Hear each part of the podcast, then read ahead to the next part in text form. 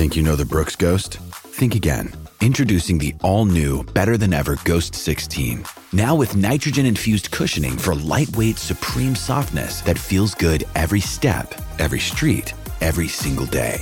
So go ahead, take your daily joyride in the all new nitrogen infused Ghost 16. It'll turn your everyday miles into everyday endorphins. Let's run there. Head to brooksrunning.com to learn more. This is a crowd podcast. The following contains descriptions of a graphic nature from the very start, which some of you might find upsetting. If you want to check out another episode which isn't as graphic, I'd recommend the one on Flojo or Payne Stewart. But if you're ready for it, here we go. Chris Benoit killed his son with his signature ring move. The bruises on the poor kid's face proved that. Benoit used a similar move to kill his wife, except with the help of an electrical cable. If he could have killed himself the same way, he might have done. But not even he was that good. So he hanged himself instead. Not a pretty sight. As if he was saying, Is this real enough for you? Realness was Benoit's thing. He was like a method actor in a pantomime. Because that's what pro wrestling is more pantomime than sport, with directors, storylines, scripts, and lots of silliness. He's behind you, and he's going to wrap a chair around your head.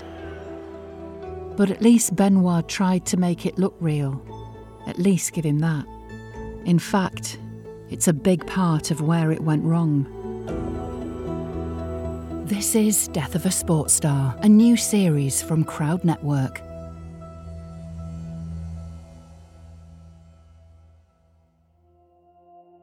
For all its silliness, pro wrestling is deadly serious, with the emphasis on deadly. Those chairs that were wrapped around wrestlers' heads? Yeah, that happened. It wasn't a magic trick. Someone wrote it, but the damage was real. What does Chris Benoit's life and death say about American society that it needs its entertainment to be so destructive? What does it say about the blurring of fantasy and reality that wrestlers are being slowly killed before people's eyes and they think it's all just a lark? And what does it say about pro wrestling that its realest, most committed star was also its most damaged? Time to rewind to the beginning. Growing up in Canada, Benoit always wanted to be a wrestler. That means a lot of noise coming from upstairs and a few broken beds. When Benoit is 12, his dad takes him to see a wrestling show headlined by Bret the Hitman Hart, who makes it huge in America. But it's an Englishman called Tom Dynamite Kid Billington who has Benoit transfixed. Billington is like a Swiss Army knife of wrestling. His moveset is bewildering. He's also only five foot eight but makes up for that with skill and aggression. And he makes it all seem possible to the kid from Edmonton. Benoit trains at the gym of Bret Hart's dad, Stu. It's nicknamed the Dungeon because it's in a basement and full of torture. It's also under the Hart family mansion, which shows where all that torture might lead to. Benoit loves the graft and he learns fast. Holds, throws, strikes, leaps, and he's combative, seems to savour pain. Don't let the silliness fool you. Pro wrestlers are serious athletes. Benoit makes his pro debut in 1985 when he's just 18. This is the golden age of pro wrestling, with regional circuits all over America and Canada and big nationwide brands hoovering up the best talent. So, in one respect, Benoit's timing is perfect. But in another respect, he's a little late to the party. Wrestlers have started getting big, ludicrously big. Back in the 70s, it was mainly normal sized men with the odd flabby giant. But World Wrestling Federation chief Vince McMahon likes his talent to look like cartoon characters. Think He Man, or action heroes from the movies like Arnold Schwarzenegger or Sylvester Stallone. Suddenly, Hulk Hogan, billed as six foot seven and 300 pounds, is what fans expect wrestlers to look like. Benoit is a strip of a lad at five foot ten. He spends four years in Stampede Wrestling, one of the biggest brands in Canada, building a persona as an average Joe with a blue collar work ethic. When he isn't performing, he's learning the technical stuff the casual fans don't notice how to throw an opponent a million different ways and escape a million different holds, how to lift a man 100 pounds heavier and slam him into the canvas, how to launch himself from the top rope, trap a man's head between his legs and twist him to the ground, with the grace of a circus acrobat. Benoit works as hard to get his moves right as any Olympic gymnast or Bolshoi ballerina. This is what Bret Hart says Chris was a wrestler's wrestler and had deep respect for the craft. Then there's the really brutal stuff the diving headbutt, which he borrowed from his hero Billington. It's Benoit leaping from the top rope and landing headfirst on an opponent. That isn't good for anyone. Benoit's finishers include the crossface, which is him wrapping his arms around an opponent's neck, locking his hands together and wrenching his head back. Sometimes he pulls so hard he ends up on his backside. The more thoughtful wrestling fans love Benoit's work, but progress is slow. He spends the next five years shuttling between shows in Japan and America, picking up minor titles here and there. When he breaks an opponent's neck in 94, the nickname Crippler Benoit gains traction. His opponent recovers, not that it makes much difference. Wrestling promoters are dark like that. Benoit finally hits the big time in 2000 when he's signed by the WWF. He isn't a strip anymore. He's not quite Hulk Hogan, but he weighs 220 pounds. A great slab of a man, put together like a tank. Can I just shock you? He doesn't achieve that look just by eating lots of cows and shifting big weights. Drug use in pro wrestling is an open secret. In 93, McMahon was charged with distributing illegal steroids. Even Hulk Hogan, the blue eyed boy, admitted he'd been taking them for years. But McMahon got off, and everyone acted like it never happened. Over the next decade, WWF got bigger and more violent. The stories thought up by its creative team became more extreme. Wrestlers wanted to kill each other.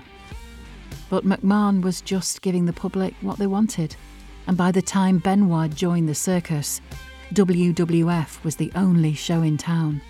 WWF is the perfect entertainment for 21st century America where it's difficult to know where fantasy ends and reality starts. It's a weird affair on many different levels. Everyone knows the shows are fake who hates who, who wins the matches, how they win them. But a lot of people think it's fake in the way a soap opera is fake or a computer game. It doesn't occur to them the guys beating each other up might actually be getting badly hurt. As one former wrestler puts it, it looks like it hurts, because it does. Unlike the other famous WWF, the World Wildlife Fund, McMahon's outfit isn't big on welfare, even for humans. There are 250 shows a year and a limited number of wrestlers. If someone doesn't look like they're 100% committed, McMahon bins them, because there are hundreds lining up to take their place. There's no wrestlers' union, and because McMahon employs his wrestlers as independent contractors, they have no pension or insurance cover. The result? They work through terrible pain, always fearing the chop. Bret Hart reckons that some mornings it took him 10 minutes just to summon the courage to even try to get out of bed. Dressing rooms double up as pharmacies. Wrestlers pop pills like Pac Man Doctors are like medical Willy Wonkas, wandering round with grocery bags full of every kind of painkiller and steroid. Human growth hormone is also popular to help muscles recover more quickly, as is cocaine to get wrestlers revved for a show. What a wrestler wants, a doctor can get. Here's a pretty damning quote from one wrestler Sometimes I held out my hand and swallowed whatever they gave me. The deaths pile up at an alarming rate. Wrestlers dead and under the age of 40. The cause is usually something to do with the heart, brought on by too many steroids and painkillers. But because people have become so used to thinking of wrestlers as cartoon or computer game characters rather than actual people, hardly anyone seems to care. Another life lost. Game over. Let's just play it again with a different character. Benoit needs medicating more than most because there's no wrestler more committed. One rival tells a story of finding Benoit in a boiler room deep in an arena after a show, doing 500 squats because of a minor mistake. And Benoit is an essential part of a promotion. Most fans want to see the big men, people like The Rock, who's 6 foot 5 and 260 pounds, or The Big Show, who's 7 foot tall and 500. But hardcore wrestling fans still exist, people who marvel at the technical skill and athleticism. That's where Benoit comes in, to add a touch of class to proceedings. And when he gets involved in the silliness, he makes it look real. Even being hit by a steel chair leaves him strangely satisfied. But Benoit's situation isn't as rosy as it looks. That's right, wrestlers don't just bleed, they also have personal lives, often complicated. Benoit had two children with his first wife, Martina, before entering into a relationship with Nancy Sullivan. That was a weird one, even by wrestling standards. Nancy was married to a fellow wrestler and promoter, Kevin Sullivan. Wanting to create a feud, Kevin created a storyline that had Benoit having an affair with Nancy, who was also Kevin's imaginary manager, nicknamed Woman do keep up. Before long, Benoit and Nancy were having an affair in real life. No wonder wrestling fans have trouble telling truth from fiction. Benoit and Nancy get married in 2000. That same year, a month after Benoit joins WWF, they have a son. They seem like a happy family, all smiles for the cameras.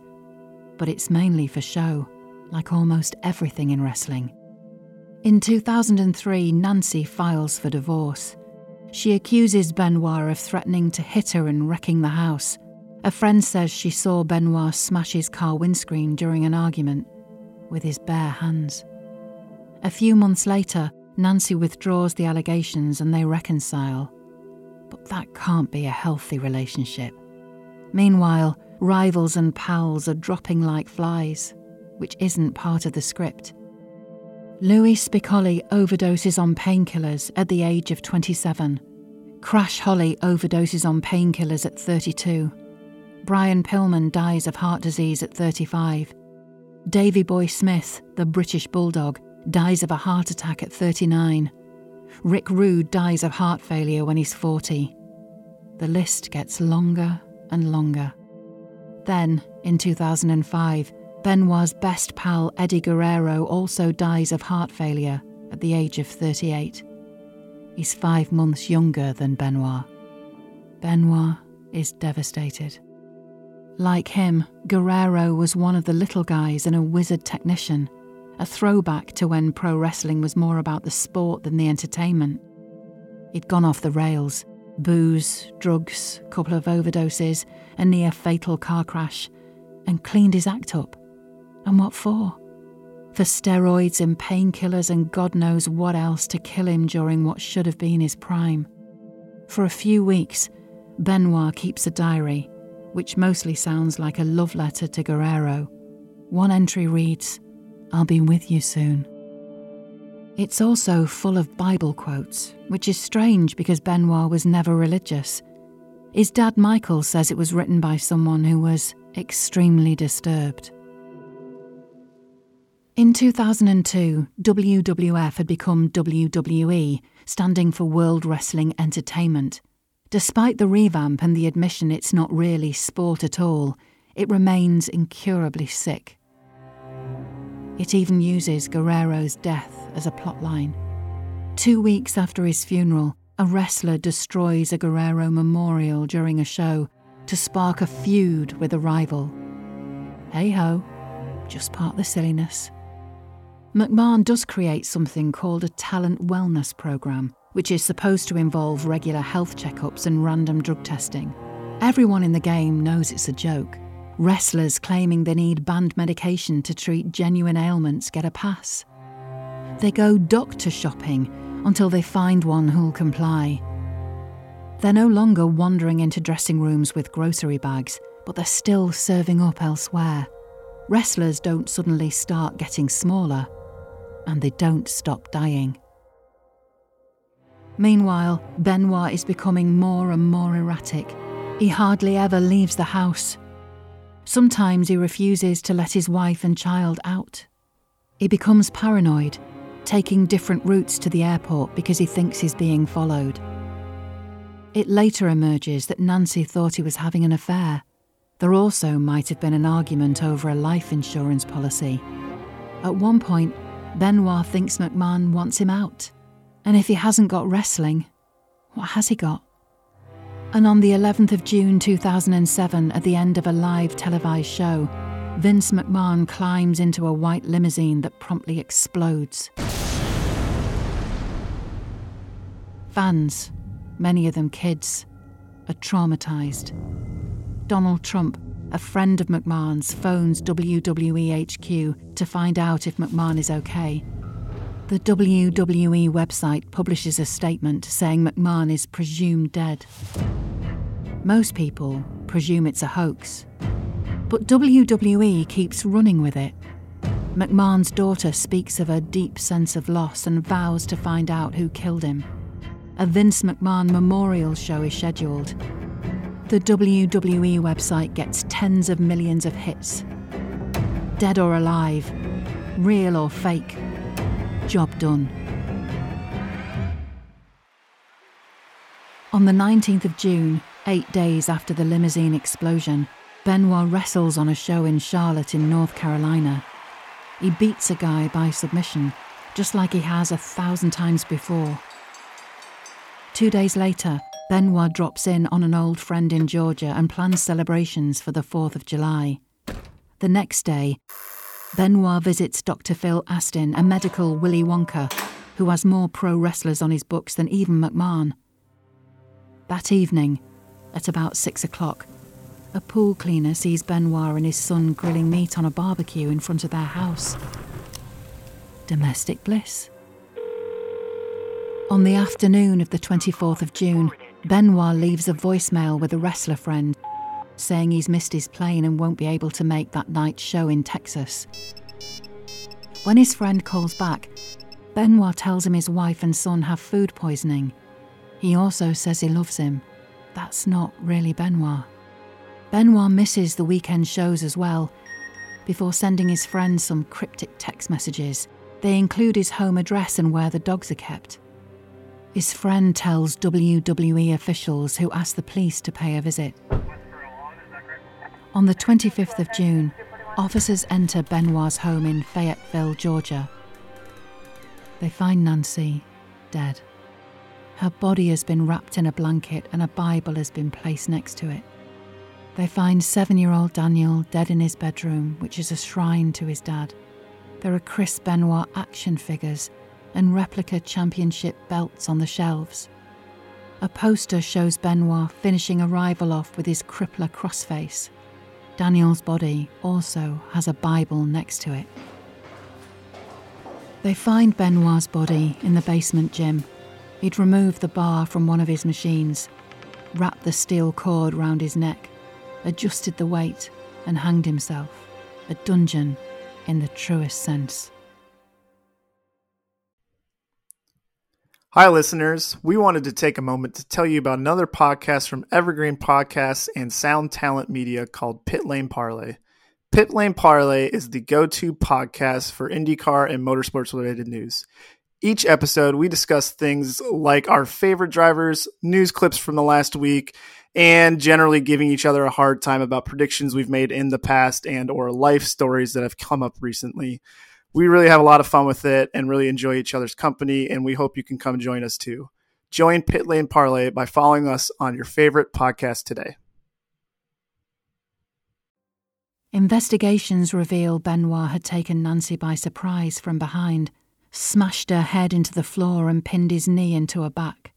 He'd bound her hands and feet with duct tape before wrapping a TV cable around her neck and pulling until she stopped breathing. Benoit then woke Daniel and got him to swallow an anti anxiety pill before strangling him. The bruise marks on Daniel's face suggest Benoit used his crippler crossface. Benoit lingered for a day before calling his friend. He even chatted to a neighbour. When the neighbour asked why he wasn't at the show in Texas, he told them Nancy and Daniel were ill and needed looking after. That night, Benoit retreated to his gym and killed himself. It was his final submission. That evening, there's supposed to be a memorial show for the late Vince McMahon. Instead, when viewers tune in, they see McMahon standing in an empty arena, very much alive and not at all blown to pieces. McMahon admits his death was a hoax before paying tribute to Benoit. WWE has become so warped that nobody really knows what they're watching. While a three hour highlight reel of Benoit's career is being aired, full of flying headbutts and crippler crossfaces. Police in Fayetteville are dealing with a double murder suicide perpetrated by the guy being celebrated on TV. When the truth comes out, WWE quickly does a U turn.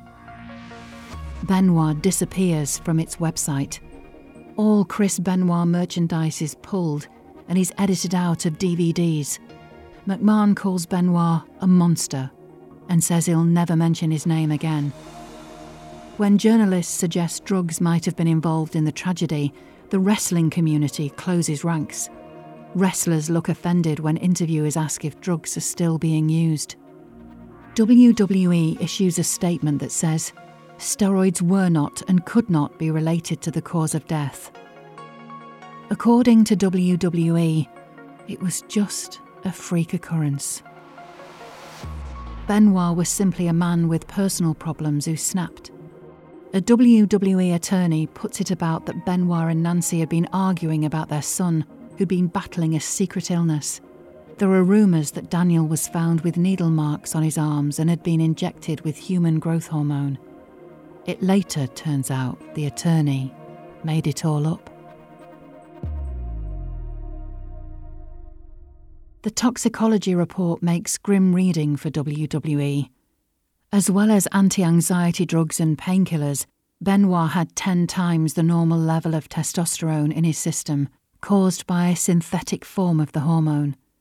Police also discover that Dr. Phil Astin had been giving Benoit a 10 month supply of steroids every three to four weeks. When police raid a pharmacy in Orlando, Florida, they discover it's been supplying steroids and human growth hormone to wrestlers by the bucket load. So much for the talent wellness program. McMahon suspends 10 wrestlers, including Eddie Guerrero's nephew. But journalists carry on digging one prominent wrestling writer reveals 60 pro wrestlers have died before the age of 50 in the previous 10 years. If the same proportion of NFL players under 50 had died in the same time frame, the death toll would have been 430. It's not exactly a secret that taking too many blows to the head is bad for you. Scientists have been studying punch drunk boxers since the 1920s and one modern study shows that only three concussions can cause permanent brain damage, or CTE, chronic traumatic encephalopathy. But WWE brushes off suggestions wrestling might have caused Benoit's crimes. They're sticking with the freak occurrence plotline, which is a bit like saying a broken car travelling at 150 miles per hour on a tight mountain road just happened to fall off a cliff. Benoit's father sends his son's brain off to the University of West Virginia, where scientists have been studying the brains of former NFL players who took their own lives. Michael Benoit and his family are desperate for answers. And no wonder. The person that did this is not the man we know and love, says Michael. Chris was a kind and gentle man. As well as his parents, Benoit left behind two sons from his first marriage, aged 10 and 15. The scientist studies reveal that Benoit had the brain of an 85 year old Alzheimer's patient. From their studies on the brains of the former NFL players, they already knew that too much blunt force trauma and multiple concussions could lead to depression, severe behavioural problems, and suicide. The findings are a great relief to Benoit's family. They're a major inconvenience for WWE. People are no longer asking why Benoit did what he did, they're asking how it hadn't happened before. And so McMahon has been demasked and needs new gimmicks. In 2008, WWE ushers in the so called PG era. That means less sex and less violence. Gone are razor blades and chairs being wrapped around heads. There's a lot of grumbling. Some hardcore fans think it's political correctness gone mad. According to them, modern WWE is like modern Formula One pointless without the carnage, sanitised, boring. But by making it more for the kids, WWE grew up and potentially saved lives. Modern WWE is far from safe. Pro wrestling never can be, but it's less dangerous than in Benoit's day. The irony being, Benoit would have loved it. Because there are fewer violent stunts, there's more of the technical stuff He'd be more authentic than the rest, like he always was, but without having to suffer death by a thousand flying headbutts and chairs round the back of the head. And if he did get concussed, the big boss might even give him a few days off. Yeah, that even happens nowadays. Time to recover, time to decompress. There's still no mention of Chris Benoit on WWE's website. You won't hear his name mentioned on any of its shows, and he's not going to be in the Hall of Fame anytime soon. Benoit is a £220 hole in the WWE backstory. That's all understandable. After all, Benoit murdered his wife and kid, but old rivals and hardcore fans know the truth. In the fantasy land of WWE, there was no wrestler more real than Benoit. Just look at how it all ended. And that's the story of Chris Benoit. It was written by Ben Durs and performed by me, Emma Clark. It was edited by Phil Brown. For research, we used Sports Illustrated, the LA Times, the Washington Post, USA Today, and Maxim magazine, as well as the two part Vice documentary, Dark Side of the Ring. The music we used is from our partners at BMG Production Music. If this is your first episode, go and download our episode about Pat Tillman, the American football star who gave up a career in the NFL to serve in Afghanistan, and our episode about Sonny Liston, the heavyweight champion who might just have the murkiest story in boxing.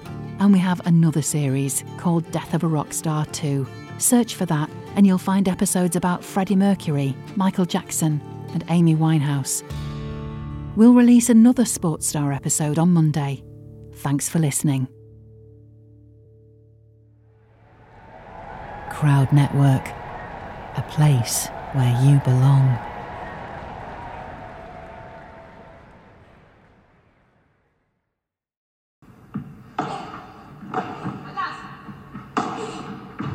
Hey there, and welcome to the Joy of Paddle podcast, hosted by me, Minter Dial a veteran of the paddle tennis world, and sponsored by Paddle 1969.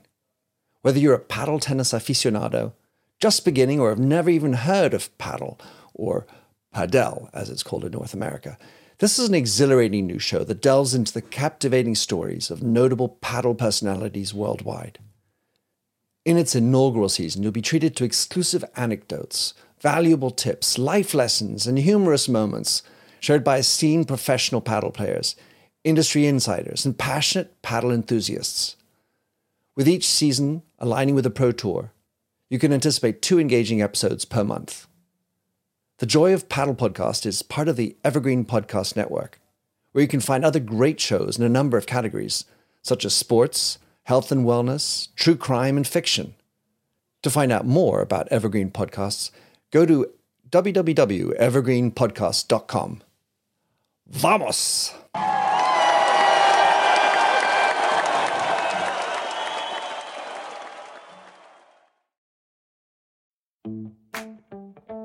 Running should be simple. Just put on your shoes and go. And yet, when you try to learn about how to get better at it, especially as you age, you're confronted with conflicting advice, complicated workouts, and confusing nutrition trends that just won't work for you. On The Planted Runner, I'll share exactly how to run faster, longer, and feel great doing it at any age because you don't have time to waste. I'm Coach Claire Bartholic, and I went from not running at all in my late 30s to finishing a marathon in 258 at age 42, all on a plant based diet. I've helped hundreds of runners achieve new personal records well into their 60s and even 70s with science backed training, plant based nutrition, and proven mental strength techniques. Each episode of The Planted Runner is like a private coaching session on the run where you'll learn from me and the guests I interview. You'll get actionable lessons to help you become a better runner every week and reach goals you never thought possible. Whether you're training for your first 5K or your 50th marathon, take along the Planted Runner on your next run. Let me show you how your best running is still ahead of you.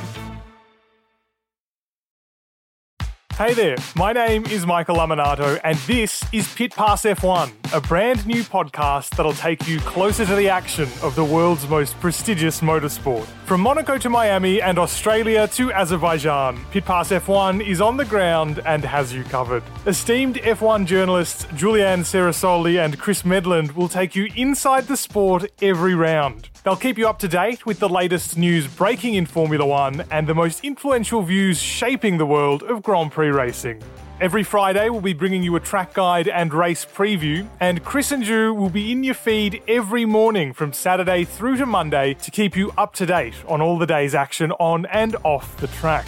So if you want to be in the know on the latest in Formula One, subscribe wherever you get your favourite podcasts and visit us at evergreenpodcasts.com. Pit Pass F1, a brand new show for Evergreen Podcasts.